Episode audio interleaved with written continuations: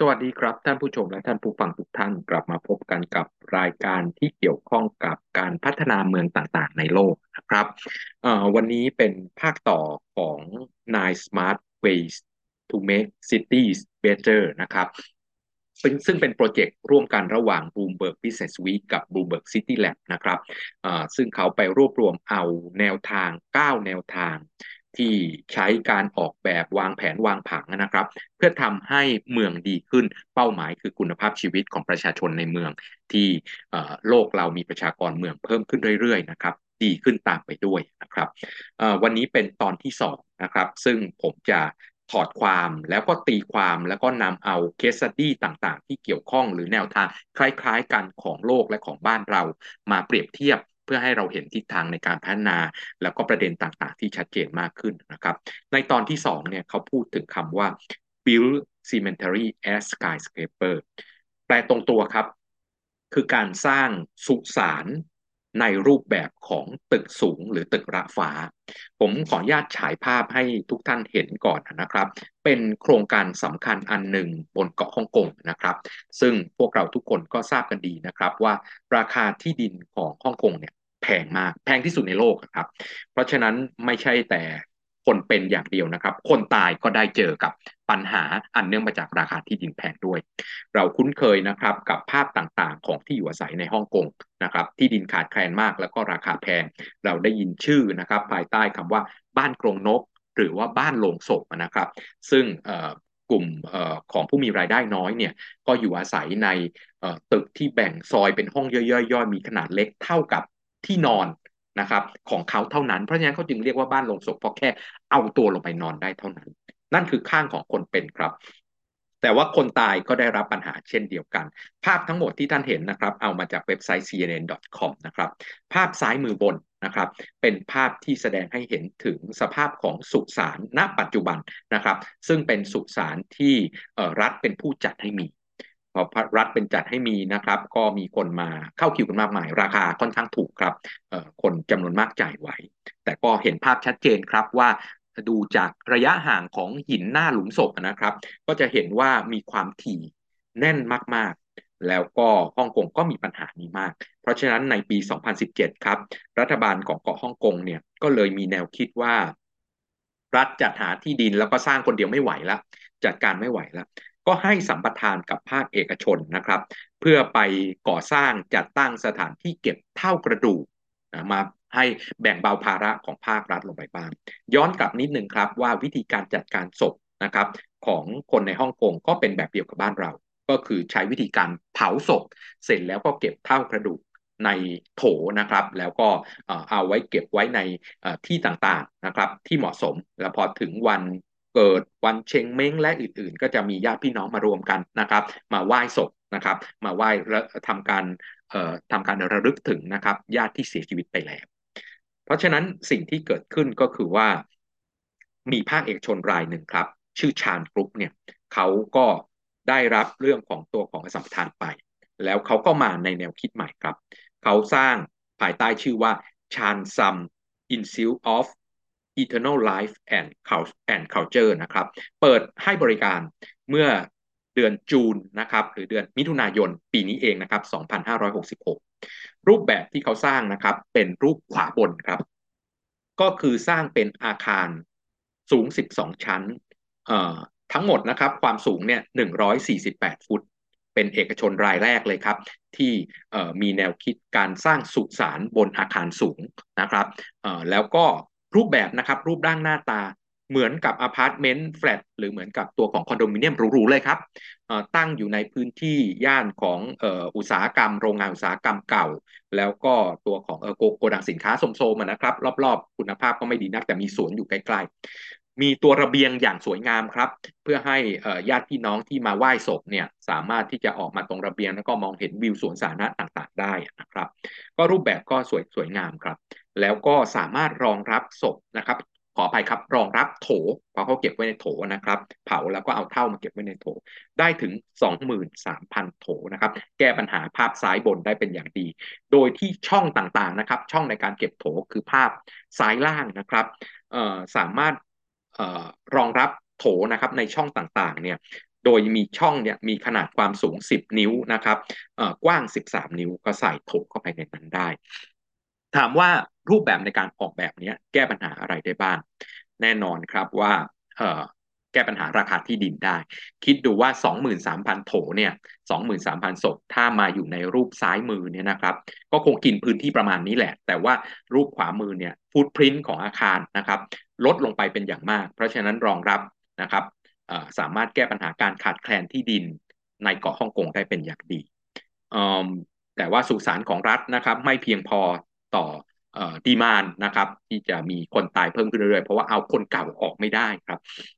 นั้นสิ่งที่เกิดขึ้นก็คือว่าถ้าเข้าพื้นที่ของรัฐนะครับ เข้าไปสู่ศาลของรัฐเนี่ยแม้ว่าจะถูกกว่าก็ตาม แต่ว่าต้องรอคิวเป็นหลายเดือนครับ แล้วก็มีประเด็นนี้ขอไปครับ แล้วก็มีประเด็นอีกงานหนึ่งก็คือเรื่องของสุสานเนี่ยในตัวความเชื่อของคนจีนเนี่ยเขามีคำว่าห่วงจุ้ยตามมา ราะฉะนั้นสิ่งที่เกิดขึ้นก็คือว่ามันไม่ได้หาที่ง่ายครับเราเห็นที่บ้านเรานะครับสุสานต่างๆนะครับ ก็จะต้องบอกว่าด้านหลังเป็นภูเขานะครับ ด้านหน้าเป็นน้ำเพราะฉะนั้นมันมีทำเลที่ตั้งตามหลักของตามหลักของตัวของฮวงจุ้ยตามมา กลุ่มชานกรุ๊ปนะครับ ด้วยแนวคิดอันนี้เนี่ยเขายอมจ่ายค่าจ่ายค่าได้ใบ พื่อจะมาสร้างอาคารหลังนี้นะครับ รับตัวของเออสัมปทานจากรัฐเนี่ยหนึ่งพันห้าร้อยล้านเหรียญฮ่องกงนะครับ เอา5คูณเข้าไปครับ ก็คือ7,500ล้านบาทนะครับ แล้วก็สร้างตึกนะครับ12ชั้นนะครับ สูง148ฟุตเนี่ย อีก1,000ล้านเหรียญฮ่องกง ก็คือ5,000ล้านบาทนะครับใช้สถาปนิกจากตัวของประเทศเยอรมันนะครับ ชื่อคุณคุณ Ulrich Kirchhoff นะครับแนวคิดที่จะสร้างตัวนี้ขึ้นมา แล้วก็ราคาค่าเช่าครับ ราคาค่าที่จะได้ช่องต่างๆ ไว้เก็บโถเนี่ยถ้าเป็นครอบครัวสองสองคนนะครับ ราคา 4 1 8 0 0 0 เหรียญฮ่องกงถึง 5 9 8 0 0 0 เหรียญฮ่องกงตีเป็นตัวเลขกลมๆนะครับ4 0 0 0 0ก็คือเอา 5 คูณเข้าไปนะครับ5 4 20 ก็คือ 2 ล้านบาท ถ้า6 0 0 0 0นะครับก็คือ 3 ล้านบาทสำหรับ โถสองสองโถนะครับ แต่ถ้าเป็นครอบครัวเลยนะครับ10โถก็คือ4ล้านเหรียญฮ่องกงหรือ20ล้านบาทไทย ถามว่าในมุมมองของนักพัฒนาที่ดินนะครับ กลุ่มชาญกรุ๊ปเนี่ยเขาเห็นอะไร อันที่หนึ่งครับเขาเห็นโอกาสในการที่จะทำการพัฒนาตัวนี้ แล้วก็สุสานของเขาเนี่ยรับทุกศาสนานะครับแม้แต่คนที่ไม่นับถือศาสนานะครับ จีนมีคนที่ไม่นับถือศาสนาเยอะนะครับ ก็สามารถที่จะเผาแล้วก็ เอาเท่าเนี่ยมาเก็บไว้ที่นี่ให้ลูกหลานได้มาไหว้นะครับ โดยไม่ต้องอ้างอิงกับการนับถือศาสนาใดก็สามารถทำได้นะครับแต่ว่าสิ่งที่เขาเล็งเห็นก็คือว่า ณวันนี้เนี่ยผลตอบแทนของที่อยู่อาศัยของคนตายเนี่ยได้ผลตอบแทนและได้ผลกำไรมากกว่าที่อยู่อาศัยของคนเป็นในฮ่องกงแล้วครับ เพราะว่าผลตอบแทนต่อตารางเมตรเนี่ยสูงกว่าการทำแฟลตอพาร์ตเมนต์คอนโดมิเนียมนะครับต่อหนึ่งครอบครัวนะครับสามถึงสี่ครอบครัวเนี่ย เก็บเป็นโถเนี่ยครับกินพื้นที่ประมาณแค่ 10%ของอพาร์ตเมนต์สองห้องนอนนะครับ เพราะฉะนั้นอัตราผลตอบแทนย่อมดีกว่า แล้วก็ช่วงหลังๆเนี่ยการแข่งขันของตลาดที่อยู่อาศัยของคนเป็นเนี่ยนะครับสูงมากนะครับ เพราะฉะนั้นอัตราผลตอบแทนอัตราผลกำไรสำหรับสร้างที่อยู่อาศัยให้คนเป็นเนี่ยลดลงเป็นอย่างมาก เพราะฉะนั้นผู้ประกอบการนะครับนักพัฒนาที่ดินของภาคเอกชนก็เลยหันมามองนะครับในการขอเรื่องของใบ สัมปทานนะครับในการสร้างสุสานที่เป็นอาคารระฟ้า แต่ว่าก็ไม่ใช่แค่กลุ่มชาญกรุ๊ปเท่านั้นที่ทำนะครับ ก็มี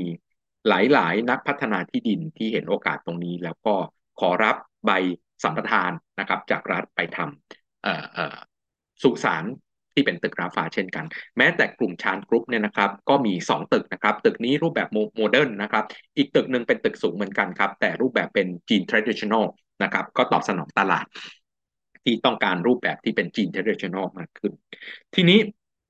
เรามามองว่าแล้วในโลกเขาเป็นยังไงบ้างจากกับการจัดการที่อยู่อาศัยของผู้ที่ตายไปแล้วนะครับ ในภาคพื้นยุโรปเนี่ยก็มีปัญหาแบบเดียวกันครับ เพราะว่าเอ่อที่ที่ดินที่จะมาทำเป็นสุสานเนี่ยเมื่อมีศพมาฝังแล้วนะครับ ก็เอาออกไม่ได้เนาะมามีคนตายเพิ่มขึ้นเรื่อยๆเรื่อยๆเรื่อยๆทุกวันเนี่ย ก็ไม่มีที่ดินนะครับ ทรัพยากรที่ดินในเมืองเป็นทรัพยากรที่ขาดแคลนมาก แล้วก็ราคาแพงด้วย เพราะฉะนั้นสิ่งที่ในภาคพื้นยุโรปหลายแห่งทำนะครับ มีหลายวิธีวิธีแรกนะครับ ฝังศพทางตั้งครับ เพื่อประหยัดพื้นที่จากเดิมที่เราเห็นในหนังนะครับ ฝังศพตามนอนนะครับ เอาลงมาวางหย่อนลงไปนะครับขุดดินยาวเท่ากับโลงศพ แล้วก็เอาโลงศพนะครับ วางตามนอนหย่อนลงไปเนี่ยใน หลาย ๆ เมืองใหญ่ของภาคพื้นยุโรปเนี่ยฝังทางตั้งแทนแล้ว แล้วก็ในรูปแบบที่ไม่ได้อยู่ตลอดไปแล้วนะครับคนแก่เนี่ยก็จะเริ่มเก็บเงินนะครับ เอาเงินไปฝากทุกเดือนนะครับ ตามอัตราที่เขากำหนดไว้กับผู้จัดการสุสุสานนะครับ แล้วก็ฝากไว้แล้วเมื่อตายแล้วเนี่ยก็จะได้พื้นที่ข้างในสุสานนั้นนะครับ เพื่อที่จะเป็นหลุมเป็นตัวของหลุมศพของเขา แต่ว่าอยู่ได้แค่สามสิบปีครับ พอครบสามสิบปีเนี่ย ฝังฝังฝังทางตั้งด้วยนะครับ อยู่ได้แค่สามสิบปีก็จะขุดนะครับลงขึ้นมาแล้วก็จะเผาร่าง เก็บเป็นเท่ากระดูกใส่โถให้กับญาติพี่น้องลูกหลานที่ยังมีชีวิตอยู่รับไปนะครับ แต่ก็ต้องเห็นภาพชัดเจนครับว่าแม้ว่าจะอยู่ได้แค่ 30 ปีก็ตามที แต่ว่าตอนนี้ก็เห็นภาพชัดเจนครับ ครัวเรือนมีขนาดเล็กลง กลายเป็นครอบครัวเดี่ยว ไม่เหมือนเมื่อก่อนที่ครอบครัวเนี่ยอยู่กันหลายหลายคนนะครับ ตายไปก็ยังมีลูกหลานมา คอยทำความสะอาดหลุมศพมาดูแลในวันครบรอบวันเกิดวันตายวันเอ่อ significance ต่างๆของเขาอะนะครับเอ่อแต่ว่าหลังๆเนี่ยลูกหลานล้มหายตายจากไม่มาดูแลบ้างหลุมศพยังไม่ต้องรอถึง 30 ปีครับ ก็อยู่ในสภาพเสื่อมโทรมนะครับ เพราะฉะนั้นนี่คือแนวทางในการแก้ปัญหาอย่างหนึ่งก็คือฝังทางตั้งกับจำกัดเวลาในการที่จะใช้พื้นที่ ของตัวของสุสานได้ แล้วก็ในสุสานที่ทำไว้นะครับ สามารถมาจัดพิธีนะไหว้ต่างๆ ได้มั่วภาพมุมขวาล่างนะครับ ของเอ่อชานชานกรุ๊ปเนี่ยก็จะมีล็อบบี้มีห้องย่อยๆนะครับ ให้ยกเอาโถเนี่ยมาวางตั้งประกอบพิธีกรรมต่างๆนะครับไหว้เรื่องของบรรพบุรุษในวันเกิดวันครบรอบวันเสียชีวิตและวันอื่น ๆได้นะครับ ก็เป็นรูปแบบของการจัดการที่ที่ตอบสนองกับยุคใหม่นะครับที่เกิดขึ้น แล้วถามว่าบ้านเราเป็นยังไงบ้างนะครับ มันถอดความอะไรมาบ้างจากเรื่องนี้เนาะเออมันถอดความได้ชัดเจนครับว่าการใช้ประโยชน์ที่ดินในเมืองเนี่ยต้องมีความหลากหลายและมีความคุ้มค่ามากขึ้น เราจะเห็นภาพนะครับ มุมขวาบนเนี่ยเมื่อเทียบกับภาพมุมซ้ายบนนะครับเเรื่องของประสิทธิภาพในการใช้ประโยชน์ที่ดินต่างกันมากมายครับ ลองคิดดูว่าพื้นที่ดินขนาด ที่เป็นตึกระฟ้านะครับสุสานตึกระฟ้าเนี่ยพื้นที่เหล่านี้เนี่ยพื้นที่ขนาดนี้เนี่ยถ้าฝังในแนวราบเหมือนเดิมนะครับ แบบภาพซ้ายมือเนี่ยรองรับไม่ได้เท่าไหร่หรอกครับ แต่ว่าถ้าทำเป็นตึกสูง 12 ชั้นเนี่ยรองรับได้ถึง 23,000 โถ หรือ 23,000 คนนะครับ ที่สามารถมาใช้ชีวิตหลังจากตายแล้วที่นี่ได้ เพราะฉะนั้นมันเป็นการใช้ประโยชน์ที่ดินที่มีประสิทธิภาพสูงขึ้น แล้วก็ทิศทางต่อไปในอนาคตครับ การใช้ประโยชน์ที่ดินที่คุ้มค่า แล้วก็มีการใช้ประโยชน์ที่ดินประเภท mix use นะครับไม่ได้เป็นการใช้ประโยชน์ที่ดินชั้นเดียวเชิงเดียวอีกต่อไปแล้ว แต่สามารถใช้หลากหลายฟังก์ชันนะครับ มาทำการประสานร่วมกันได้รอบๆนะครับ ตึกที่เป็นสุสาน นะครับของกลุ่มชานกรุ๊ปเนี่ยรอบๆ ก็เป็นโรงงานอุตสาหกรรมโกดังสินค้านะครับแล้วก็มีตัวของสวนสวนสาธารณะอยู่รอบๆเพราะฉะนั้นการแทรกเข้ามาอยู่ในย่านของ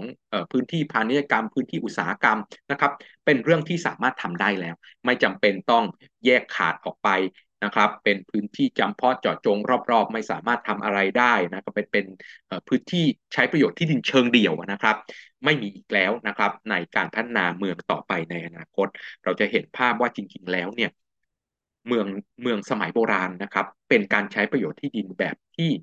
มิคิวส์อยู่แล้วนะครับเพิ่งมาแยกเอาในยุคหลังๆนี่เอง เรานึกถึงบ้านบ้านเรานะครับ ข้างในตัวของกรุงเทพเนี่ยย่านต่างๆนะครับย่านยุคก่อนเนี่ยที่เราเคยได้ยินชื่อบ้านบาทที่ตีบาทบ้านพานถมที่ทำพานถม ถนนตีทองนะครับ ที่มีการตีทองอยู่ในนั้นเนี่ยวิถีเดิมครับ เป็นชุมชนที่ที่อยู่อาศัยกับแหล่งงานอยู่ในอาคารเดียวกัน ไม่ได้แยกกันเลยครับ คุณนอนกับคุณทำงานตื่นมาก็ทำงานนะครับ ยิ่งบ้านของประเทศญี่ปุ่นเราก็เห็นภาพนะครับ ในหนังต่างๆ ที่เราดูเนาะเป็นห้องเดียวนะครับ จะทำงานก็เอาของที่ทำงานเอาตัวของที่จะทำงานออกมา จะกินข้าวก็เก็บของที่ทำงานเอาทำข้าวกินตรงนั้น จะนอนก็เก็บทุกอย่างแล้วก็เอาที่นอนออกมาปูเรื่องปกติมากๆครับ การใช้ประโยชน์ที่ดินแบบ mixed use เป็นเรื่องปกติของเมืองในยุคก่อน แต่พอมาในยุคหลังๆครับความเป็นย่าน ย่านของคนที่มีการทำอาชีพแบบนี้ทำงานกับบ้านอยู่ด้วยกันเนี่ยมันหายไปมาทำงานตรงกลางนะเป็นเรื่องของวิถีการศึกษาของยุคใหม่ มีเรื่องของอาชีพจำเพาะเจาะจงนะครับ เป็นเสมียนเป็นนักบัญชีเป็นทนายความสถาปนิกวิศวกรแพทย์ต่างๆ ไปทำงานในที่ทำงาน เรามีคำว่าที่ทำงานเนี่ยหลังจากมีชุมชนมนุษย์มานานนะครับ เพราะฉะนั้นสิ่งที่เกิดขึ้นก็คือการแยกขาดระหว่างที่ทำงานที่มีความคึกคักวุ่นวายคนทั้งเมืองมาสามารถติดต่อได้กับที่อยู่อาศัยออกจากกัน ที่อยู่อาศัยต้องการความสงบต่างๆ แต่ว่าการใช้ประโยชน์ที่เชิงเดี่ยวเนี่ยผ่านมา 50-60 ปี หลังจากเริ่มมีที่ทำงานเนี่ยนะครับ มันก็เห็นปัญหาว่าการเดินทางไกล การใช้ประโยชน์ที่ดินไม่ได้มีเรื่องของประสิทธิภาพที่ดี เพราะฉะนั้น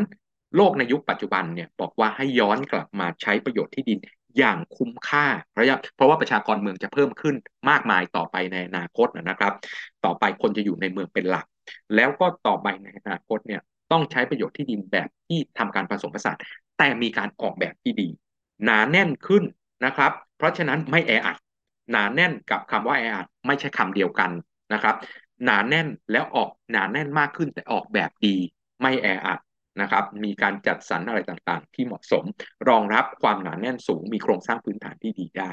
การใช้ประโยชน์ที่ดินแบบ mix use นะครับ แม้ว่าบางองค์ประกอบของการใช้ประโยชน์ที่ดินบางประเภทจะขัดแย้งกัน แต่ด้วยการออกแบบที่ดีสามารถป้องกันมีพื้นที่กันชนหรือว่าลดความขัดแย้งกันได้ เช่นนะครับ แหล่งงานกับที่อยู่อาศัยอยู่ด้วยกันได้ครับ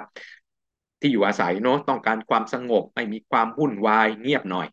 แหล่งงานนะครับ พื้นที่ที่เป็นพื้นที่ประกอบธุรกิจต่างๆ เนี่ยต้องการคนมาติดต่อเยอะๆนะมีความคึกคักวุ่นวาย